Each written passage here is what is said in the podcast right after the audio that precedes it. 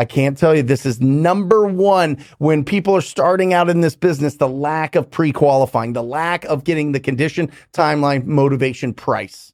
I don't want to get all those things, Brent. They might tell me that they don't want to do business, or they might tell me that they want too much for it. I want to get face to face with them and get the experience. I get it, and that's okay. But a lot of that is just you hiding. Let's be honest.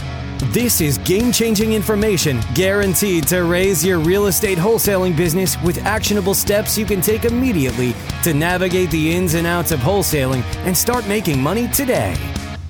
Join us as we put our guests in the hot seat and dive deep to dissect their strategies for success to enable you to duplicate their results. You're listening to Wholesaling Inc., the only show dedicated to making you a fortune in wholesaling.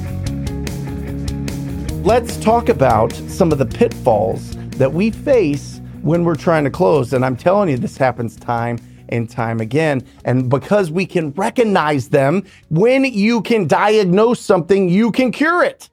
Isn't that fantastic? So look, let's look at these pitfalls, and I see it time and time again. All right. Closing pitfalls. Number one is missing the decision window. And by the way, these aren't in rank or order. This is just what I see after coaching thousands of people around the country, after getting 80 to 100 text messages every single day, uh, working on this with my one on one coaching students. Missing the decision window is huge.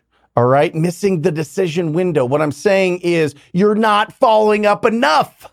They told you, I'm not going to sell this for six months, and you don't call them for three, and they sold it two weeks after you talked to them. Right? Staying in front of these people. And what does lead follow up really come down to? 80% of the time, it comes down to a text message and a voicemail. 80% of the time, they don't even pick up, but it's planting seeds. It's keeping you top of mind. Make sure that you are aggressive with your lead follow up. Number two, you just get outbid. You just get outbid. There's people that have more money.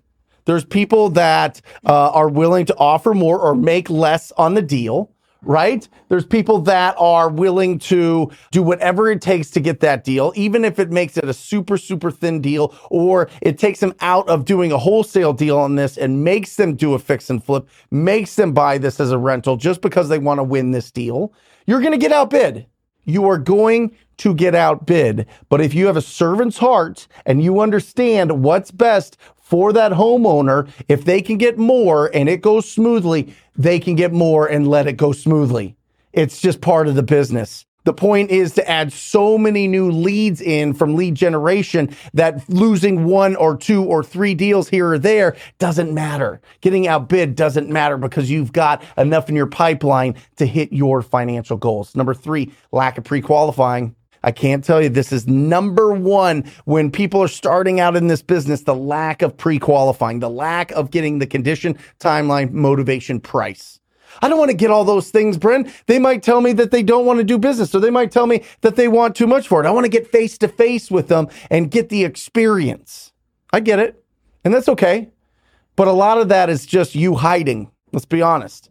A lot of that is feeling like you're building momentum in your business by going on appointments. But if they're not qualified and the likelihood of them actually signing, actually signing an agreement, something that is binding to them and binding to you is very, very, very low if you have not pre qualified because you're going to find out that they want too much. You're going to find out that they're not really motivated. They don't really have a problem. You're going to find out that the property's in way better condition than a discounted property would go for. So, lack of pre qualifying, lack of certainty. That's that posture.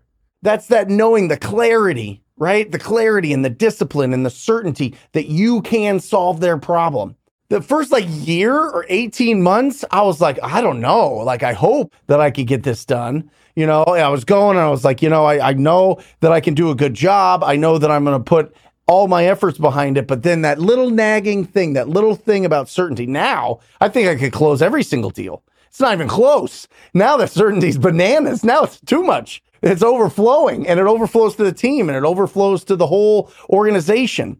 You know what I mean? That certainty that comes that you can go in there and and do the best for that property owner. The lack of likability. This I see all the time. People arguing with property owners. Arguing. You want to build friction in a relationship? Tell them they're wrong. Tell them their price of 250,000 is bananas. Go ahead. See how that lands, right? You confirm and you approve as you're speaking with these property owners. Everything that they say, okay, I understand. Sure. That makes sense. Okay. How'd you get that? So uh, talk to me a little bit more about that. What do you feel? What is your goal? Right? All of these things are really, really, really important so that you can build a good relationship there because they might tell you a price that they're just throwing out. They don't know. And you throw, you give them their price and they're willing to do it. it happens all the time. Right. But if you tell them that they're wrong all the time, if you tell them, oh, this is going to cost a hundred thousand dollars in repairs, not 15,000, you know, and you start building that type of thing up, it's just going to disintegrate that relationship and you're not going to be able to get that deal. All right. Sometimes you're going to be out relationshiped. Let's just be honest. Okay. Sometimes a female seller wants to work with a female buyer. Sometimes the guy that's selling the property uh, is a former Marine, and somebody that that owns a wholesaling company or a buy is buying is also a Marine. They build I- instant rapport, and you're off the table. It's going to happen. Sometimes you are going to out relationship a lot of people because you're going to understand how to communicate effectively. So I'm going to put you in the best position, but sometimes it doesn't matter. Sometimes they have family that are going to just get in there and work the deal. Right? Sometimes they're going to have some sort of referral or something going on that they already have a relationship and they just think it's easier to just go that way. You're going to get out relationship. All right. And the last one is upfront agreements. And this is huge. Upfront agreements.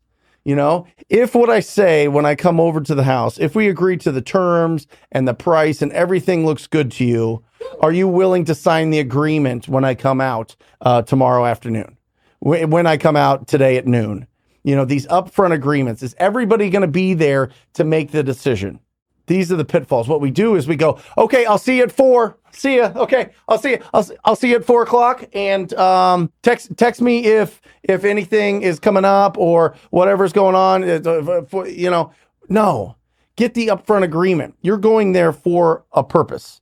Get the upfront agreement. Don't just like passively let this go by and just hope that when you show up, they're ready to make a decision. You need to know if they're ready to make a decision. And if they're not, great. Then at least you know what you're up against. Then at least you know what you need to like talk about. Well, I don't know. I'm not sure. I might want more for the house than I thought I did. Well, okay. What happened? You said that 125,000 was what you needed for the property. Um, are you increasing your price? Talk to me about that. Well, I don't know. I've been told. I looked online and I've been told, and somebody else said that I shouldn't take anything less than 180,000 and all these other things. Great. Let's talk about that as soon as I get over there. And then you know, bring comps showing why 125 is the right price for that deal. But if you didn't know that, what are you going to do? You're going to go there and go, well, I can only give you 125. You want 180. It seems like we're too far apart. You know, maybe I can go one 128, 130 and it'll work. Right? That I mean, then it just turns into this awkward, and all the air su- gets sucked out of the room, and you're just like, "Oh my gosh, I can't breathe in here." Like this is not going to happen. But if you know up front before going on that appointment, and of course you bring your purchase agreement with you because that's the purpose of these appointments. If you know all of the roadblocks, you know how to prepare better for that appointment, and that's how you get better closings. Got it? Awesome. If you are interested in joining the most proactive group in real estate investing, it is the TTP program. Go to wholesalinginc.com forward slash TTP. Wholesalinginc.com forward slash TTP. Scroll down, check out the hundreds of testimonials. Check out what the program's about. If it feels good in your gut, then sign up for a call. I look forward to working with you personally. That's all for this episode. Your next step to success is to continue the conversation over at wholesalinginc.com by joining the mailing list, as well as get your chance to book a strategy session to learn the systems and become part of the tribe and work personally with one of our amazing coaches. We'll see you next episode with more ways to make you a fortune in wholesaling.